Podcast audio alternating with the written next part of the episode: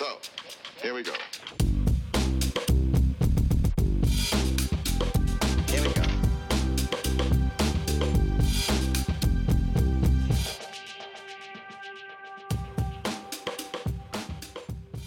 Om en måned starter fodboldsæsonen igen. Hvilke tendenser i og omkring fodbolden kommer vi til at tale om i det kommende år? Flere tilskuerroligheder, Saudi-Arabiens indtog i Premier League, og ikke mindst, hvordan kommer landsholdsspilleren og vi, tilskuerne, reelt til at forholde os til VM i Katar.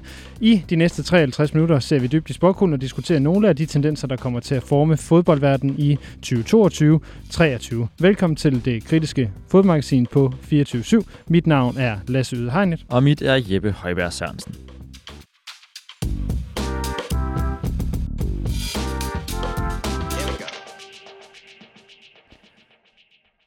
Ja, Lasse, vi tager det lange lys på i dag.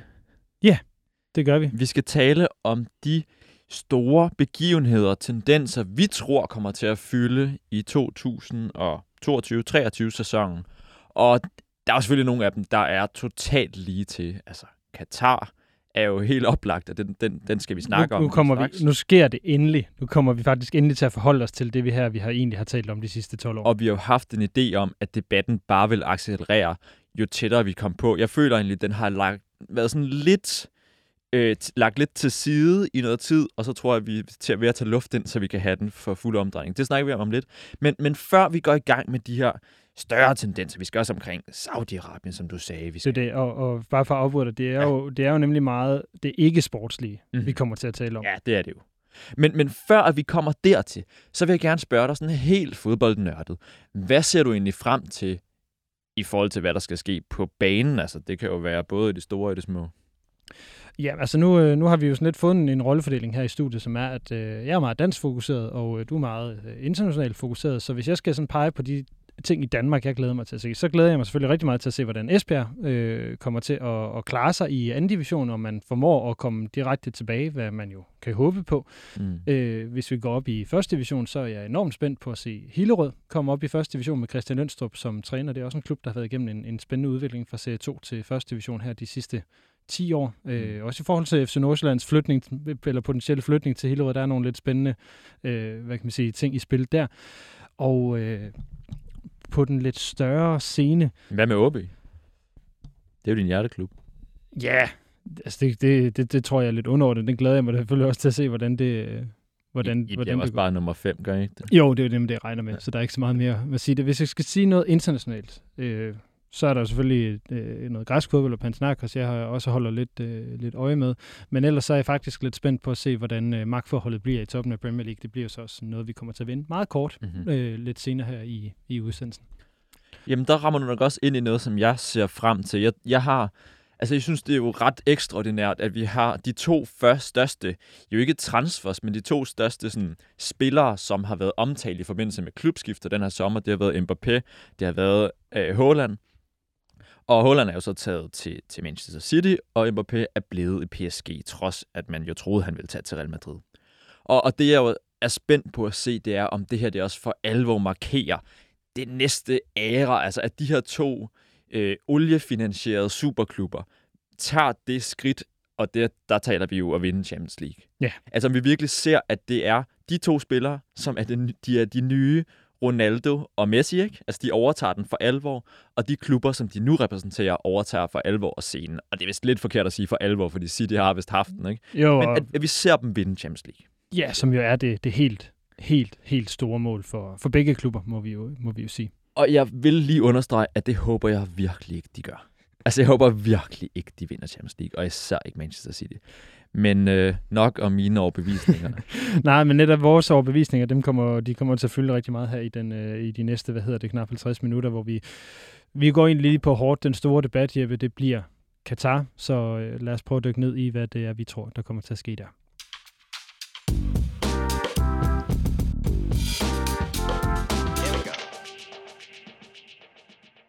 I forhold til Katar, så har en af de større nyheder de seneste dage været, at de tre gamle Tottenham-spillere, i hvert fald treenigheden af Loris Eriksen og Harry Kane, altså de to første og sidstnævnte spillere stadig i Tottenham, de har planlagt, eller de taler i hvert fald om at planlægge en eller anden form for fælles protest, manifestation i forhold til slutrunden i Katar. For de mener jo ligesom, hvis man går sammen, det er det, de siger, så vil det have en større effekt, end hvis hvert forbund, eller hver spiller, eller hvad vi nu kan tale om, gør noget for sig selv. Og Ja. den pointe tror jeg jo egentlig er solid nok. Spørgsmålet er jo så bare, hvad vi kan forvente, at sådan noget kan, kan hvor det kan føre debatten hen, og så hvordan debatten kommer til at se ud i det hele taget. Ja, så øh, det er jo nogle spillere her, Mm-hmm. som prøver at tage et, øh, et individuelt ansvar, eller i hvert fald lader forstå, at de er interesseret i at tage en eller anden form for individuelt ansvar. Mm-hmm. Øh, det er jo heller ikke nogen hemmelighed i optakten til den her udsendelse, der vi selvfølgelig også talt om, hvilke dele af den her Katar-debat er det, vi gerne vil tale om. Og vi er ikke så interesseret i at tale om forbundenes ansvar, vi er ikke så interesseret i at tale om mediernes ansvar. Øh, Hvorfor er vi ikke det? fordi vi, som jeg i hvert fald forstod vores samtale, øh, var mere interesseret i den enkelte spillers ansvar, Mm. som er noget af det, der også ligger i det her, og så selvfølgelig vores ansvar. Men jeg tænker også, fordi at, at vi, vi, hvis vi taler om forbundet, så er det ligesom etableret. De tager alle sammen afsted. Mm. Der er ikke nogen forbund, der kommer til at sige, at vi deltager ikke. Nej. Altså hele den der diskussion om, om det bliver boykottet af, af landshold og forbund og lande, den, det kommer ikke til at ske. Altså, der kommer måske nogle diplomatiske mm. Mm. reaktioner øh, Mm. om, om det der, man møder op til nogle, nogle ceremonier, eller ja. Ja. man kommer til at sidde på stadion, øh, eller, eller i logen, eller hvad det nu er. Men, men det, det, vi synes, der er interessant, det, det er spillerniveauet.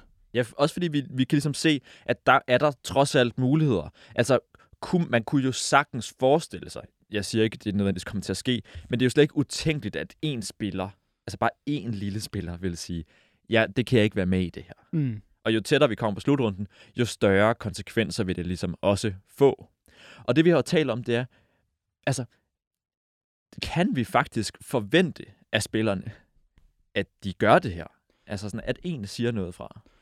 Og der vil jeg jo øh, sige, at det, det synes jeg sagtens, vi kan forvente af spillerne, fordi de er, jo, tro, de er jo trods alt dem, der er en del af den her industri, og det er dem, som vi ultimativt jo hæpper på. Øh, lige så meget som det er, det er et landshold, så er det jo nogle enkelte spillere, som, som kan træffe nogle beslutninger. Også fordi, som du siger, det lader jo til, at det er det eneste handlerum, der ligesom lader til at være tilbage. Det er, det er nogle spillere, som vi kan håbe på, har en samvittighed til at sige, det her, det er en udvikling, vi ikke kan, altså inden for fodbolden med Katar så videre, vi ikke kan stå indenfor. Det her det er en slutrunde, vi ikke kan stå indenfor. Vi bliver simpelthen nødt til at stille os op og så modarbejde nogen af de her processer og sige fra på et eller andet tidspunkt. Og det vi jo ligesom konkret, altså det, det som argumentet for, at spillerne skulle, skulle sige fra selv, altså individuelt, det er jo ligesom, at The Guardian har observeret, at 6.500, eller dokumenteret i et eller andet omfang, at i hvert fald 6.500 migrantarbejdere er døde efter at man fik til, eller øh, Katar fik tildelt verdensmesterskabet i 2010. De, for, de er døde i forbindelse med stadionbyggerier, også øh, vejnet og så videre, som i, i meget høj grad er blevet udbygget på grund af slutrunden. Så de der dødsfald er ligesom relateret til slutrunden. Så, så det er jo også det, argumentet er. Altså, man spiller på, på massegrav, når man, Mm. mm. når man træder ind på de her stadions. Ikke? Altså, kan man, kan man retfærdigvis gøre, kan man spille der med god samvittighed, ikke? Ja, Ja. det, det er jo det, der bliver, bliver sat på spil, og det, det, der gør det her, vi kommer til at bruge ordet kompleks mange gange herinde på de næste 10 minutter, er jeg sikker på, men det, der gør noget af det her kompleks, det er jo også, hvilke valg kan man som spiller så tillade sig ikke at træffe, når vi taler om klubskifter, om hvor vil man arbejde henne øh, i det hele taget. Og man kan sige, hvis vi nu skal gribe den her, Jeppe, øh, hvis jeg skal stemme på spillernes side og sige, de har jo ikke særlig mange år til at tjene deres, øh, deres penge i. Øh, de har ikke særlig mange muligheder for at udleve de drømme, som vi alle sammen har haft. Jeg tror, at du og jeg har også drømt om at spille VM. Så hvorfor skulle en spiller, i, eller hvorfor i verden skulle en spiller frasige sig den mulighed, det er at spille et VM? Jamen, jeg tror, altså, jeg, jeg tror, at jeg, jeg vil godt problematisere lidt, at man kan, kan få alting. Altså, fordi vi taler her om spillere, som har øh, for, for langt de flestes vedkommende, i danske spillere især, og, og niveauet højere end det, har rigtig fine udlandskarrierer. De tjener masser af penge, de er involveret i masser af store, spændende opgør det er, ikke, det er ikke et krav, at man kommer til at opleve at spille VM. Altså, det er jo ligesom det, der vil være mit argument. Det er ikke et krav, man kommer til at spille VM. Og at jeg tror på, at det vil have en ret betydelig effekt, hvis en spiller af et vist med et vist navn faktisk aktivt går ud og siger fra. Altså jeg tror virkelig, at det vil resonere. Fordi det går fra at være en eller anden byråkratisk diskussion til at, at en spiller ligesom får hele, hvad kan man sige, får hele symbolværdien over på sig, ikke? Altså, der, der er en, vi pludselig kan støtte op om her. Fordi der er jo rigtig mange protester, især i de nordiske lande, omkring slutrunden. Øh, Eller i hvert fald, jeg vil sige- nok sige, der er ikke protester, men der er måske hvilende protester. Ja, Altså, jeg tror bare, de mangler en fangesmand. Jeg sagde jo i et af de- tidligere afsnit, ja jeg skulle at sige, at det er Greta Thunberg, du leder efter. det er lidt Greta Thunberg. Jeg, jeg synes, det er påfaldende, at i fodboldens verden, at vi har så mange spillere, der køber fodboldens moderne præmis, altså at, at diverse oliesjejker og så videre involverer sig. Der er ikke én topspiller, der er ikke én topspiller, som aktivt tager afstand fra nogle af de her ting. Altså, der er, ikke, der er jo spillere, der spiller i andre klubber, men Christian Eriksen går ikke ud og siger nu, og det vil jeg synes var så befriende. Jeg vil selvfølgelig ikke til Newcastle. Hvis, de, hvis han sagde det, ville det jo virkelig resonere. Det ville stå over alt i de vestlige nyhedsmedier. Og, og ja, det er sagtens, at han ikke tager til Newcastle. Han tager sikkert til United, ikke? Men, men hvis han bare sagde det, så ville det virkelig... Det, der vil være klangbund i det. Fordi at det netop er en måde at sige, at vi vil ikke være med til, at så, sådanne regimer kommer ind og køber klubber. Vi Mhm. vil ikke støtte op omkring, at den her form for penge kommer ind Mm-hmm. i fodboldsporten. og at spillerne har så gigantisk stor en aktie i moderne fodbold. Altså, de er så stor en, øh, en magtfaktor, i hvert fald sådan kommercielt og omdømmemæssigt. Ikke? Men vi, vi har jo fundet et klip med, med Kasper Julemand. Ja, det har vi. Vi, øh, vi har fundet... Øh, altså det, er det, er det er jo virkelig et interview, vi begge to har talt om øh, det sidste halve år, hvor det egentlig har ligget. Det er et interview, som øh, Peter Brygman og Rasmus Mornrup fra Mediano lavede med Kasper Julemand tilbage i januar 2022, hvor de taler med Julemand om landsholdsåret 2022, og selvfølgelig også taler om Katar og om alle de her, øh, hvad kan vi sige, problematikker, der er i forbindelse med Katar. Og hvad man kan forvente sig af spillerne, ikke mindst. Ikke mindst. Og det er, vi kommer ind i, i udsendelsen, den er næsten to, timer, over to, næsten to timer lang eller mere. Ikke? Som, øh, man, man, vi kommer ind her efter knap halv 68 minutter i udsendelsen, hvor Julemand han taler om, hvad man kan forvente, tillade sig at forvente af fodboldspillere. Prøv lige at lytte med her. Og jeg, igen så siger jeg bare, at jeg synes, det er urimeligt, at fodboldspillere i starten af 20'erne og så videre skal, at man beder dem om at træffe nogle beslutninger, som er så, øh, som er så konsekvente, øh, og bede dem om at forstå den komplekse verden, det er, på en bedre måde end hele det politiske system og alle, hele erhvervslivet i Danmark og alle mulige andre. Jeg synes, det, jeg synes ikke, det er rigtigt, at man, man, man tager dem som gisler i sådan et spil. Jeg bider mærke i, i mange ting, men det er især det her med at sige, at spillerne er gisler i det. Det, det synes jeg er, er, er fuldstændig hen vejret. Spillerne er aktiver, de er deltagere, de er ikke gisler. vil være min umiddelbare øh, tanke omkring det. Og så bliver jeg også lidt harm over det, fordi at de samme spillere, jeg ved godt, det her bliver en plat, et plat argument at sige, men de samme spillere kan jo stemme til folketingsvalg. De kan jo også, netop som du siger, sige, hvor vil jeg gerne spille en fodbold, øh, fodbold henne? Vil jeg spille i Newcastle, eller vil jeg ikke? Mm-hmm.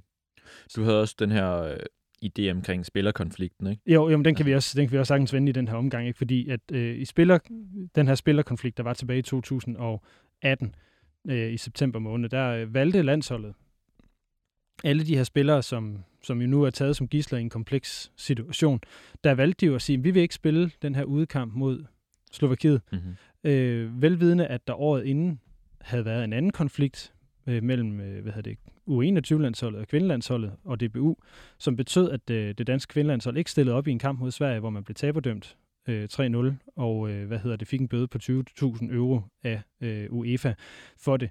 Udover bødestraffen og pointtabet, så, fik, så tilkendte UEFA DBU en betinget straf, som betød, at hvis man igen udblev fra en kamp inden for de næste fire år, så ville man blive udelukket fra UEFA-turneringer. Og vi er lidt i tvivl om, om den også præcis galt for her. Vi, vi kan jo konstatere bare, at DBU har en betinget straf for UEFA, har netop haft et problem med ikke at kunne stille et hold, og så stiller herrelandsholdet sig op i en kamp om reklamerettigheder, som det primært var, øh, og siger, vi vil ikke spille den her kamp, og de nægter faktisk at spille kamp. Simon Kjær er også ude efterfølgende og sige, han vil ikke takke de vikarlandsholdsspillere, der stillede op, fordi de tog side i en konflikt, som var imod ham Mm.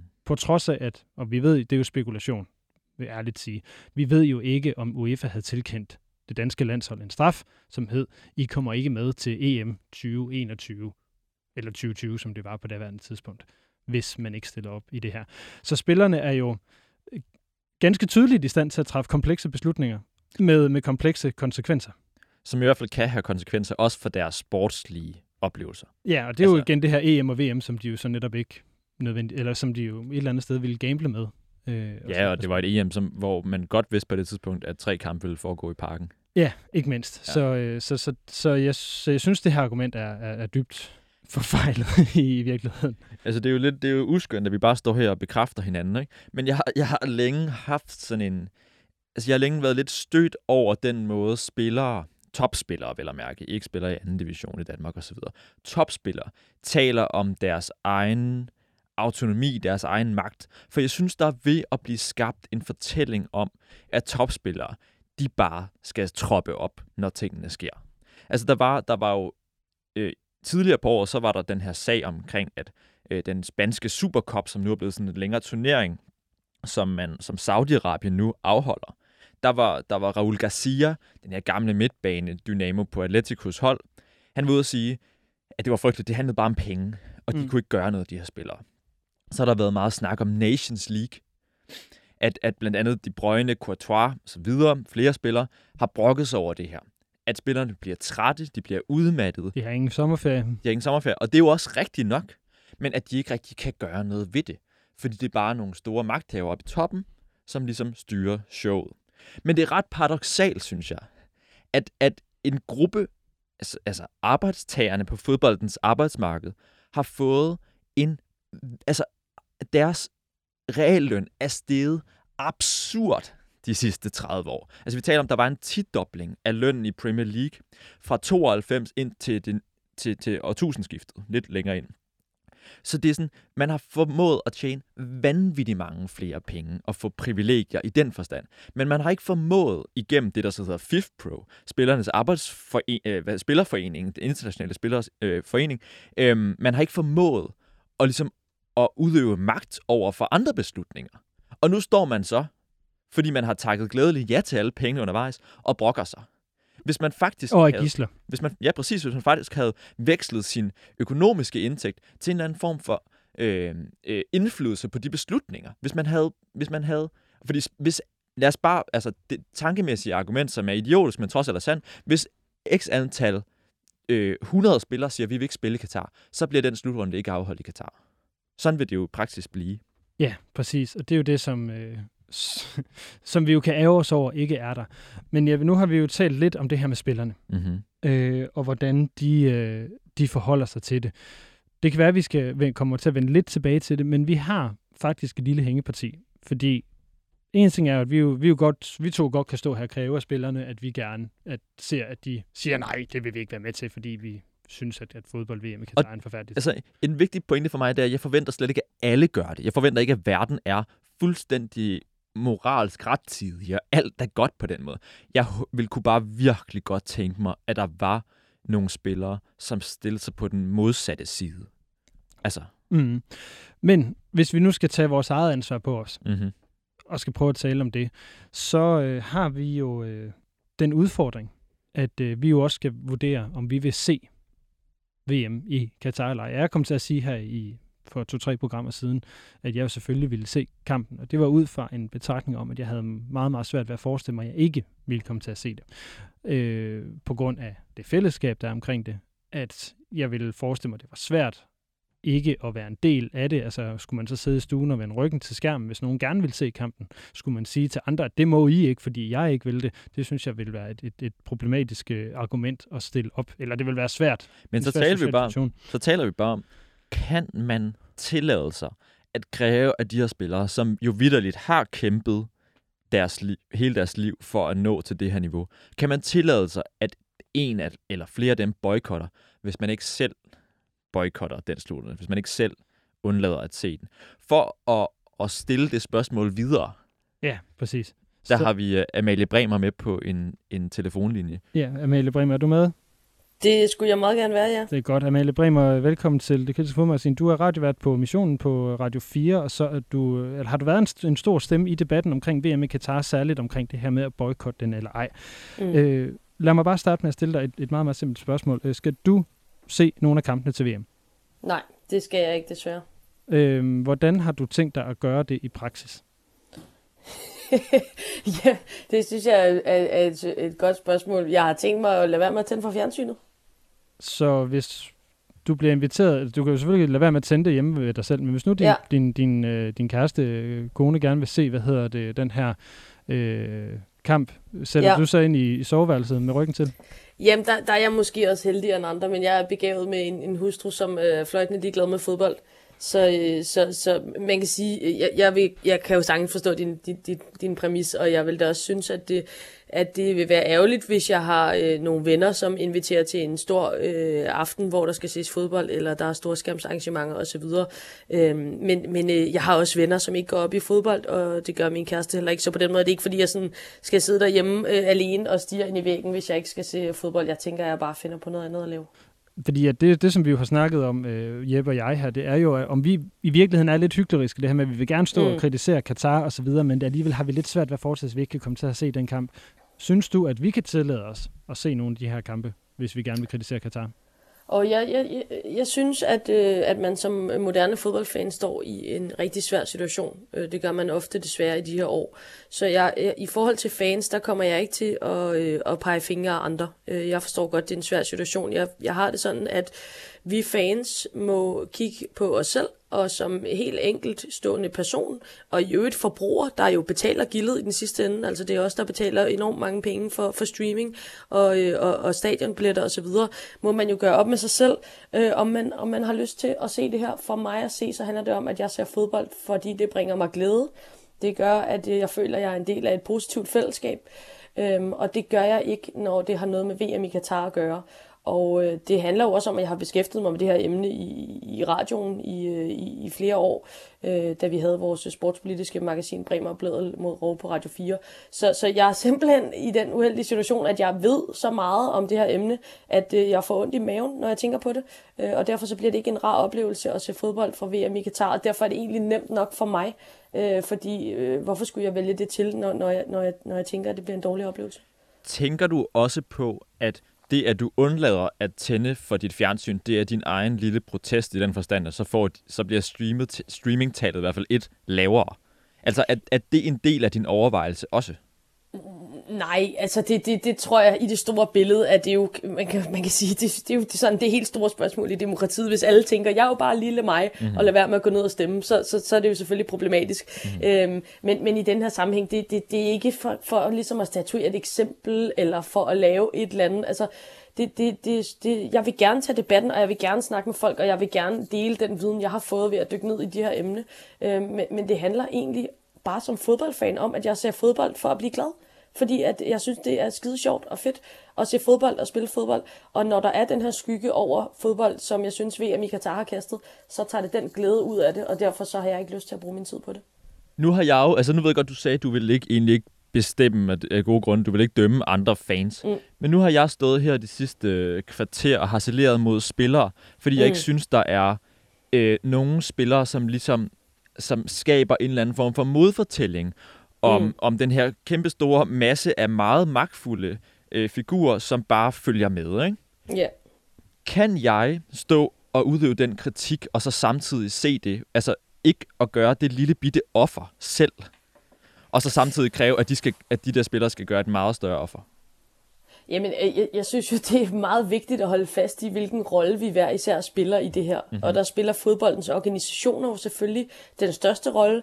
Derunder spil, uh, spiller spillerne også en stor rolle. Altså, de har et stort ansvar. De får så godt betalt for at spille fodbold. De har en kæmpe stor platform. Der er mennesker, der ser op til dem øh, som forbilleder. Og derfor synes jeg også, og det kan være øh, kedeligt at høre, hvis man er fodboldspiller, der bare gerne vil hygge sig af det sjov, men jeg synes, de har et større ansvar.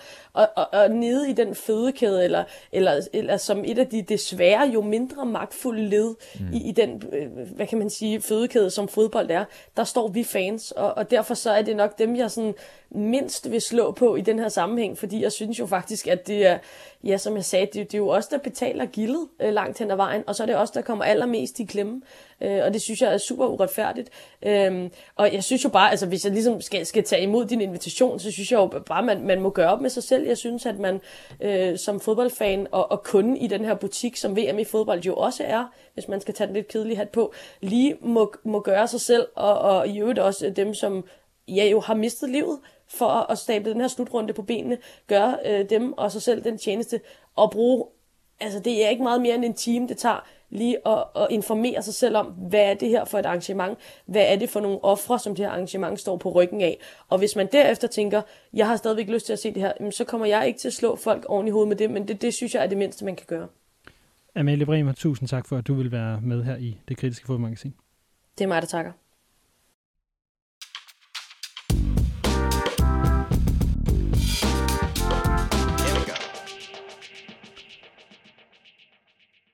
Vi, øh, eller det var så Amalie Bremers øh, tanker om det. Øh, jeg vil også bare, bare lige sådan i forlængelse af, af det. Altså nu har vi jo også lige siddet og lavet noget, noget, noget mere research på, øh, på VM i Katar. Øh, jeg vil i øvrigt også anbefale, hvis man lytter med derude, at lytte til Ekstrabladets blod- blodbold-podcast omkring, hvordan øh, VM overhovedet er endt i Katar. Og jeg begynder at få det lidt som Amalie Bremer, må jeg ærligt øh, sige. Begynder også at få det til at vende sig lidt i kroppen. Mm. Både i forhold til, hvad det her det er i forhold til, hvad kan man sige, verdenspolitik, men også i forhold til de her dynamikker, som det gør internt i fodbolden, og hvordan det ligesom bevæger sig ned gennem alle systemerne. Så jeg, jeg må indrømme, at øh, jeg, jeg tror, jeg begynder at trække lidt i land i forhold til den her øh, mit, min udmelding fra tidligere, Mm. øh, om, at- om at jeg selvfølgelig vil se kampen, at jeg begynder at blive mere og mere sikker på, at det skal jeg faktisk ikke. Jamen, altså, jeg, jeg kan virkelig godt følge det, og det er også fordi, at ens eget argument for at gøre det er sådan lidt træk på skuldrene og være sådan, ja, altså, hvis jeg ikke gør, betyder det så egentlig noget, og sådan, ikke? At der er selvfølgelig den der, det, den dobbelthed kan selvfølgelig være, jamen, altså, vi er journalister, så vi har, kan have en eller anden form for om, forpligtelse i forhold til at dække det. Og det er jo så også en evig afbalancering. Hvordan, hvordan dækker man det så det sportslige over for det politiske, ikke? Jo, lige præcis. Og øh, inden vi sådan lige går, går videre, så øh, vil jeg egentlig gerne lige bruge et, et klip mere Mm-hmm. fra, fra det her Kasper Julemand-interview. Fordi det er jo, nu har vi jo talt om, hvad vores ansvar er som, som tilskuer, og øh, vi kan jo så sige, hvad, hvad kan vi så kræve af spillerne i forhold til at træffe en beslutning eller tage, tage stilling, som, som, som du taler om. Så øh, jeg vil gerne lige prøve at smide et klip mere på. Det er lige halvandet minut længere inde i interviewet, end det vi hørte øh, her tidligere, hvor der bliver talt om, øh, hvordan man øh, fra DBU's side forsøger at uddanne spillerne til at have øh, eller til at kunne tage stilling, eller til at kunne have en holdning til Katar i det hele taget. Prøv lige at lytte med her. Lige siden VM-kvalden startede, har vi jo haft webinarer, hvor, øh, hvor de har siddet fra Amnesty og fortalt os om det, og spillerne har lyttet til det osv. Så, videre. så vi gør, hvad vi kan for at klæde spillerne på, så de er oplyste. Øh, og også giver dem lov til at sætte dem fri for, hvad de, hvad de nu måtte mene. Men, men også øh, kommer vi selvfølgelig til at arbejde på, hvad vores holdning er. Men jeg vil bare sige igen, først og fremmest skal vi, øh, skal vi skal, er det min opgave og spillernes opgave at tænke meget på fodbold, og så, øh, og, så, og så tænke på at signalere og kommunikere, som vi har gjort indtil nu. Hvad tror vi på? Hvad mener vi er rigtigt? Tillid, åbenhed, øh, øh, og med menneskelighed og generøsitet osv. Og det, vi er en del af noget større. Så spillerne bliver altså uddannet, de får information om, hvad der er i Katar, eller hvad der sker øh, dernede. Jeg tror godt, jeg kunne tænke mig og håber på, sådan som du også øh, har været inde på, Jeppe, at vi netop ser en spiller, der, der tillader sig at, at, stille sig selv fri, som Julemand egentlig selv siger det, og, og tager en holdning, der siger, at det her, det, det kan jeg ikke være med til. Mm-hmm. Og så må jeg indrømme, at jeg faktisk også bliver lidt trist på, bag, på fodboldens vegne, at der ikke er nogen spillere, der med det niveau af oplysthed, de til må have, ikke går ud og er mere vokalt imod det. Ja, og, så, ja, øh, og virkelig tager konsekvenserne af det, de så nu engang må mene. Ikke? Altså, at de faktisk melder fra. Jeg, jeg tror, jeg vil problematisere, at det er så stort et offer at gøre sig. Altså, det, det synes jeg, den køber jeg simpelthen ikke. Skal vi lade Katar ligge for, for den her? Vi kommer til at tale meget mere om det det næste halve år.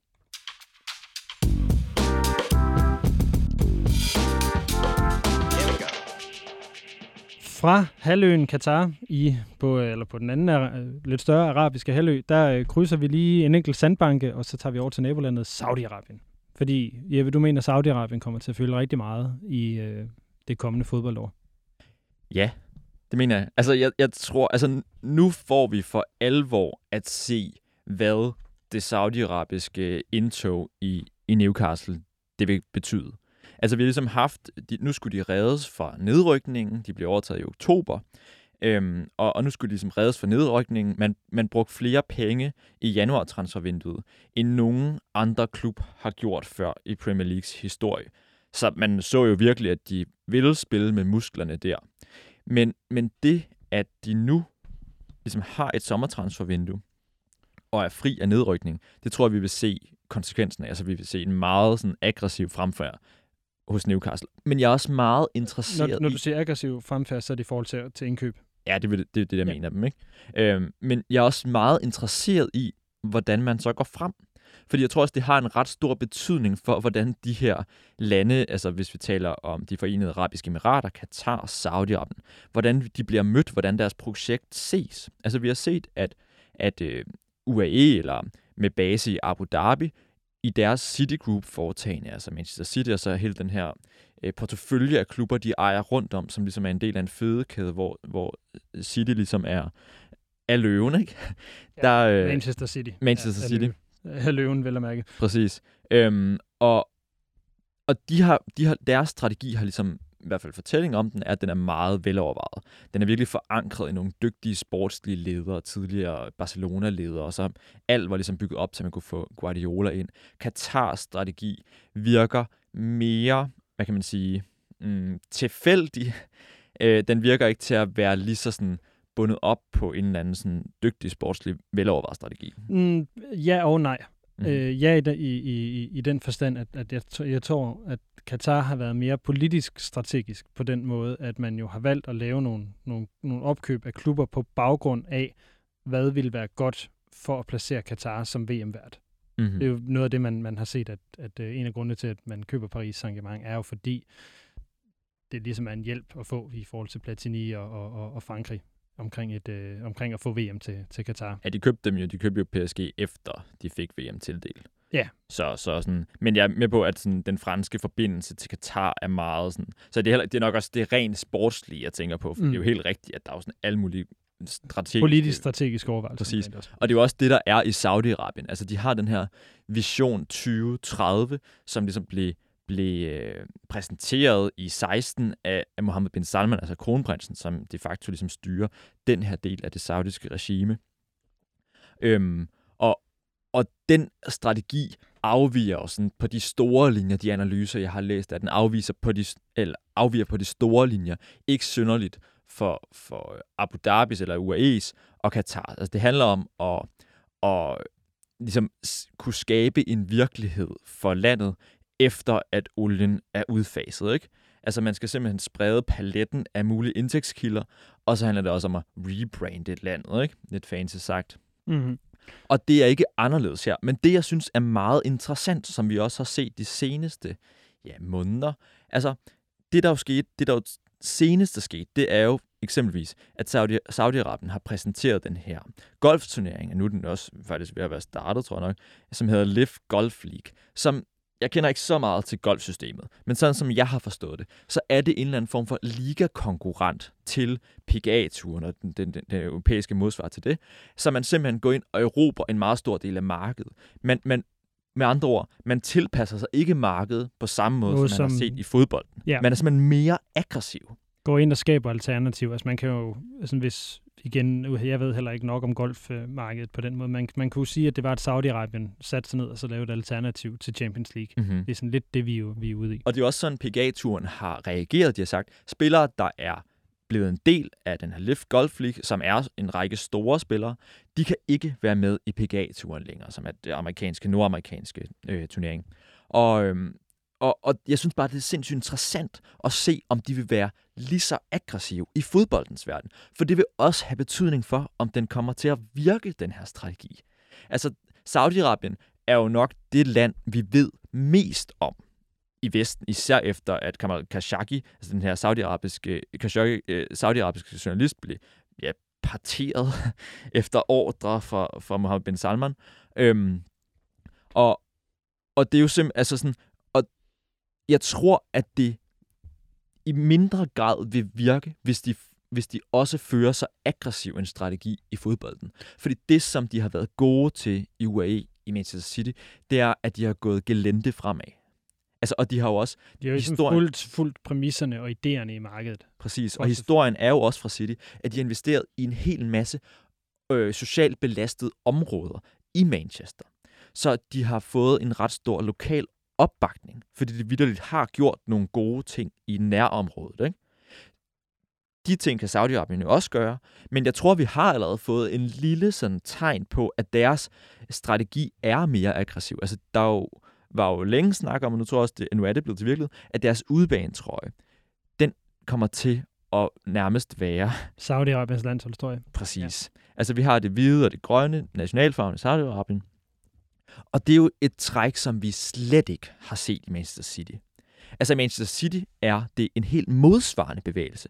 Jeg har skrevet en artikel om, at de, de brugte det her, de tog det her, øh, øh, det her kulturelle fænomen fra kulturscenen i, Ma- i Manchester, som hed Manchester, som var sådan en helt, som var sådan en helt øh, kunstnerisk bevægelse i 80'erne og 90'erne, som blandt andet er udsprunget i sådan en ret stolt øh, britisk musiktradition, ikke med The Oasis som måske sådan det mest kendte eksempel på toppen af den der pyramide, men der var meget undergrund baseret. Og det har de ligesom taget ind, og det blev en del af sådan en, en, en kollektion, de har lavet.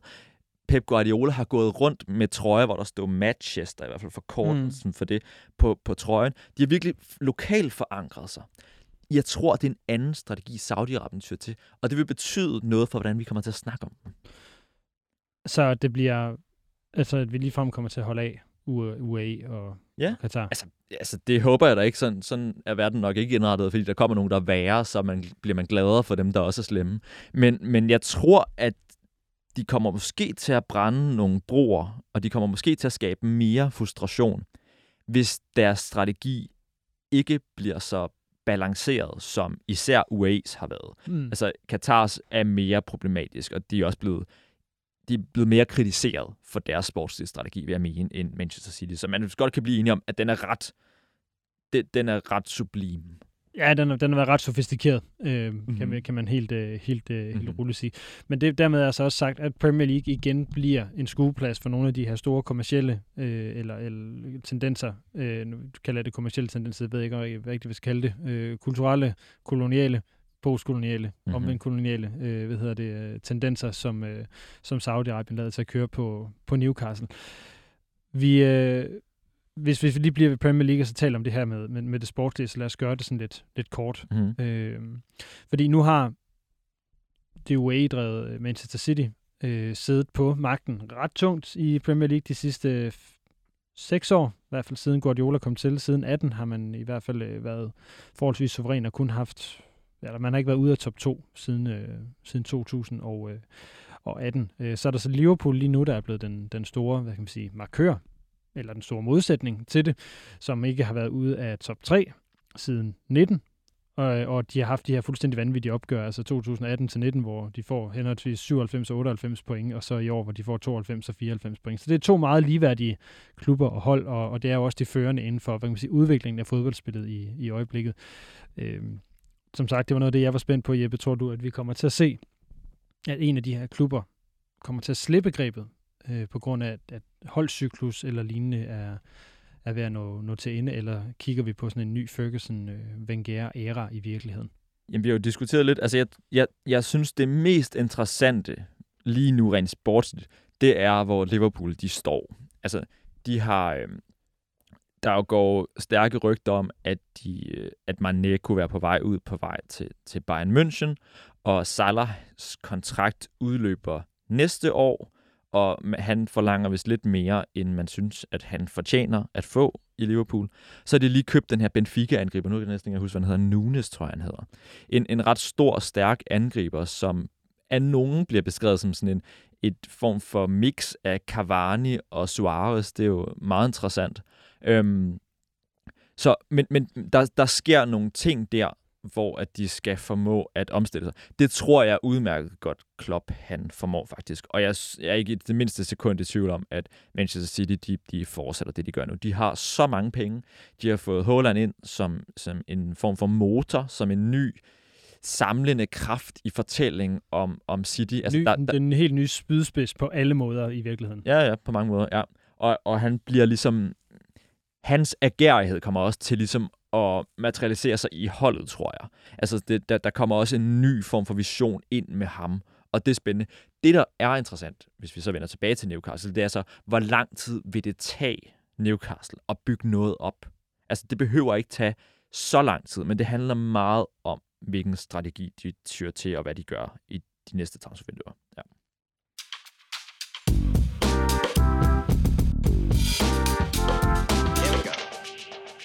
Det var nok det tætteste, vi kom på banen, i hvert fald i form af spillere i den her udsendelse. Det næste, vi skal tale om, der kommer vi selvfølgelig også til at tale lidt om det med at være på banen. Der er det så bare lidt i form af det her med fans, der Mm-hmm. løber ind på banen og, og blander sig i det. Er det en, øh, en post-corona-tendens? Er det et flygtigt ting? Eller tager vi de her tilskueruroligheder øh, med videre ind i den kommende sæson?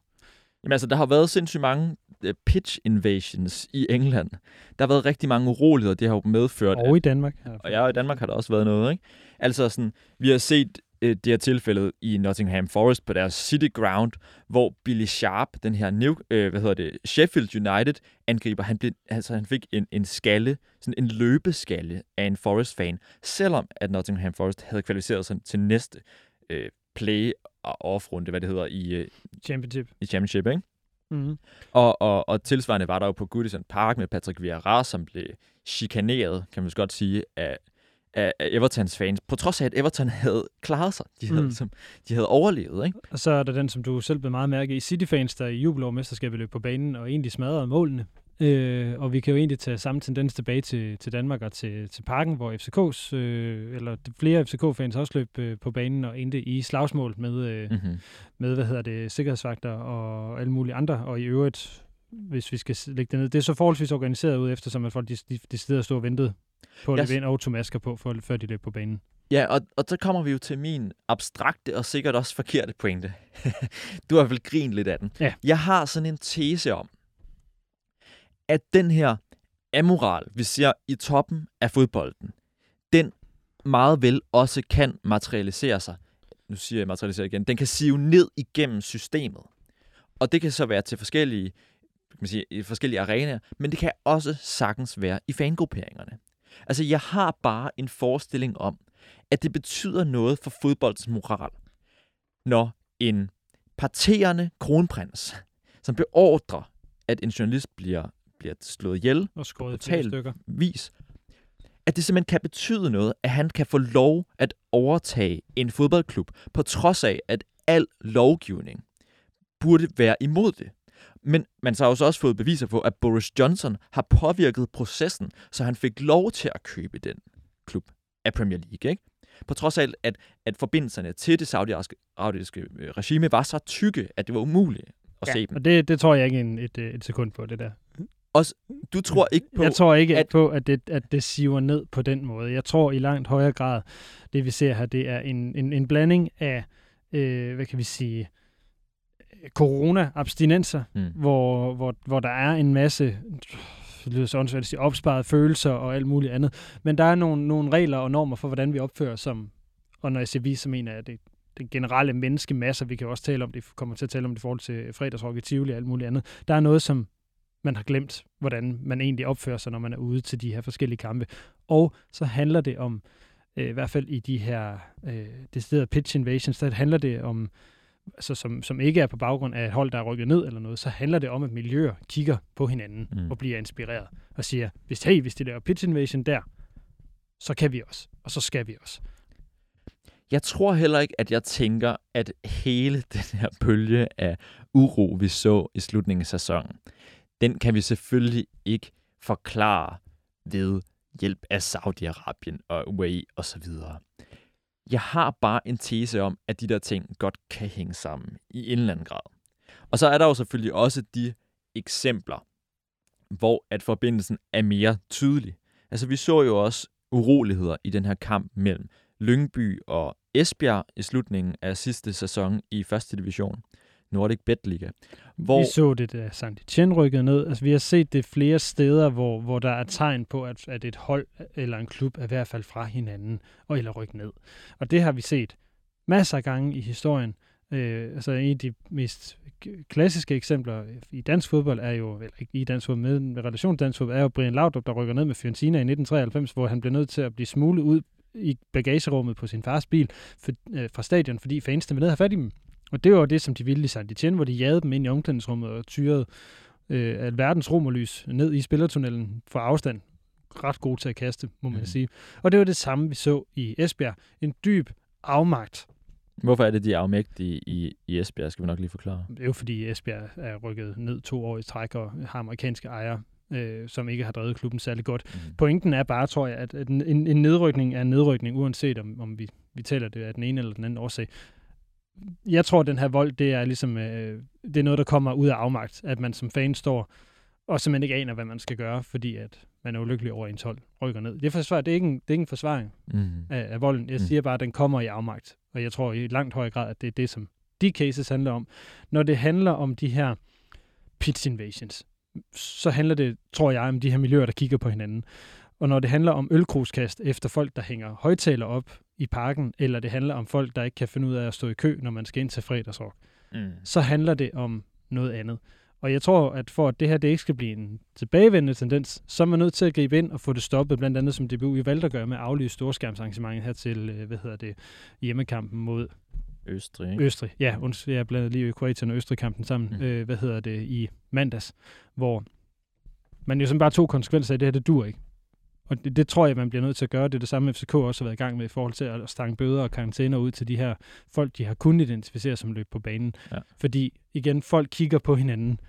Det her, det bliver fedt. Og det er jo det, der er med fodboldmiljøerne, eller fanmiljøerne. Det er, vil jeg gerne sige, kreative miljøer også, fordi når der kommer tifo, når der kommer en fed stemning, så kigger de jo også på hinanden og siger, det var sejt. Kan vi gøre noget lignende? Kan vi gøre noget bedre? Kan vi gøre noget alle det der, men ikke det samme? Fordi der er også et behov for originalitet.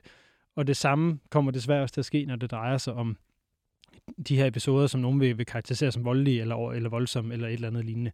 Så det handler om, at det her det er en cirkel, der er i risiko for at accelerere, mm. og den skal så vidt muligt bare stoppes med det samme, sådan så vi ikke får en tilbagevenden af huliganismen i virkeligheden. Jamen altså, den kan jeg også godt købe i et andet omfang.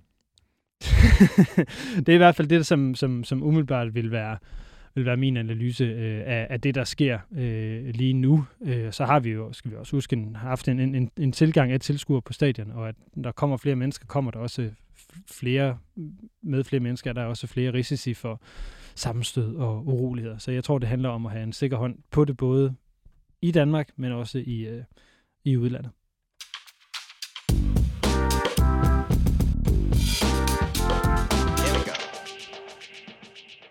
Jeppe, vi har 6 minutter tilbage af dagens udsendelse, og vi har faktisk en ting tilbage på, øh, på programmet, som jeg godt kunne tænke mig, at vi også lige fik, øh, fik vendt i forhold til, til, hvad vi kommer til at tale om i næste sæson.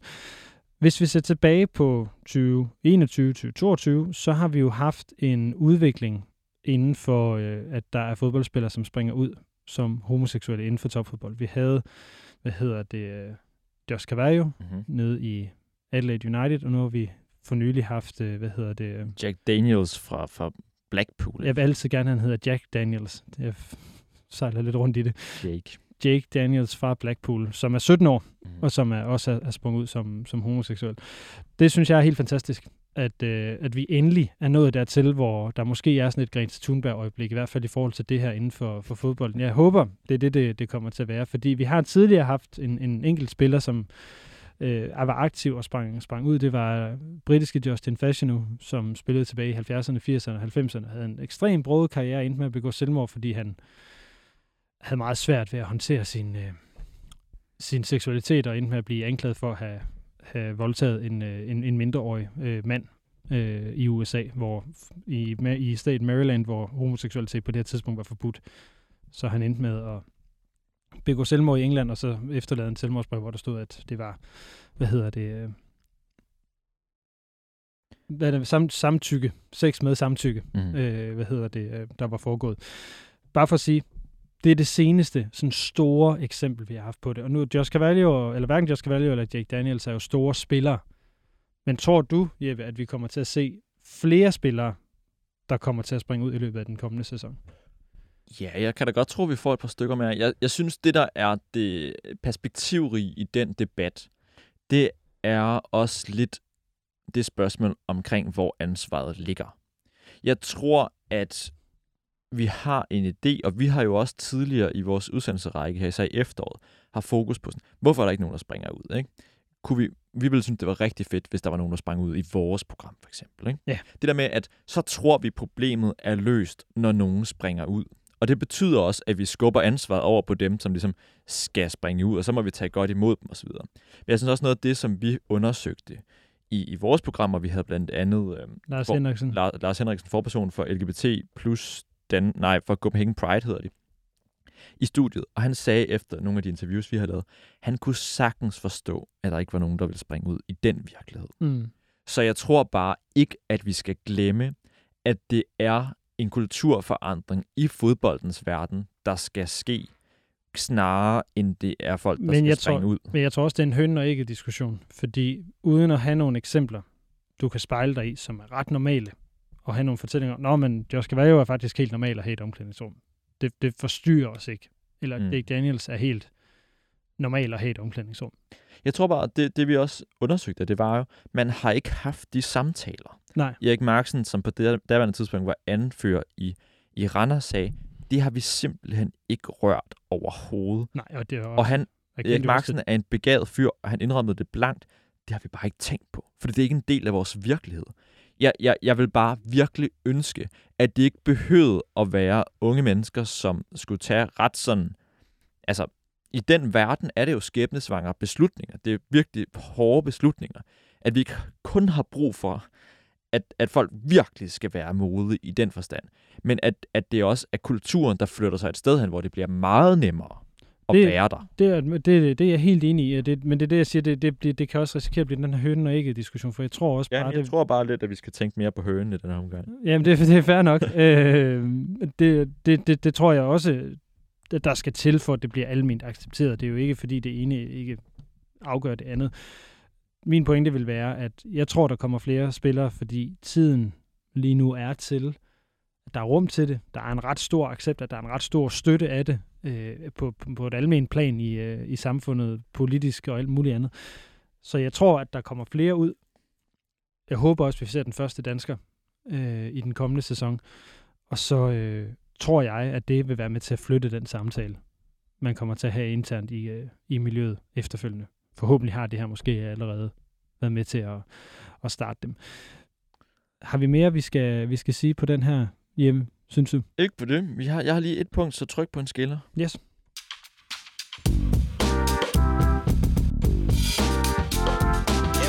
Du får 30 sekunder.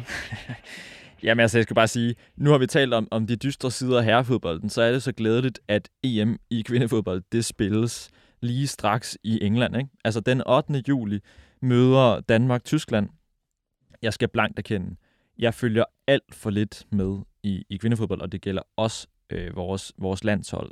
Øh, vi skal også møde Finland og Spanien, og jeg, som jeg har hørt det, så ser det ret lovende ud. Altså, vi har en EM-medalje at forsvare, og, øh, og det skal man jo bare følge med i. Jeg kommer til at have hovedet dybt begravet i Tour de France, men jeg håber virkelig, at jeg kan grave det ud, når det så bliver aften, og, og Danmark skal spille. Fordi der er der virkelig, altså det tror, det bliver en glædesros af en slutrunde.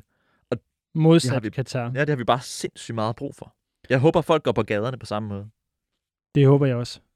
Det var det kritisk fodmagasin for denne uge. Mit navn er Lasse Hegnet. Og mit er Jeppe Højberg Sørensen. Vi lyttes ved.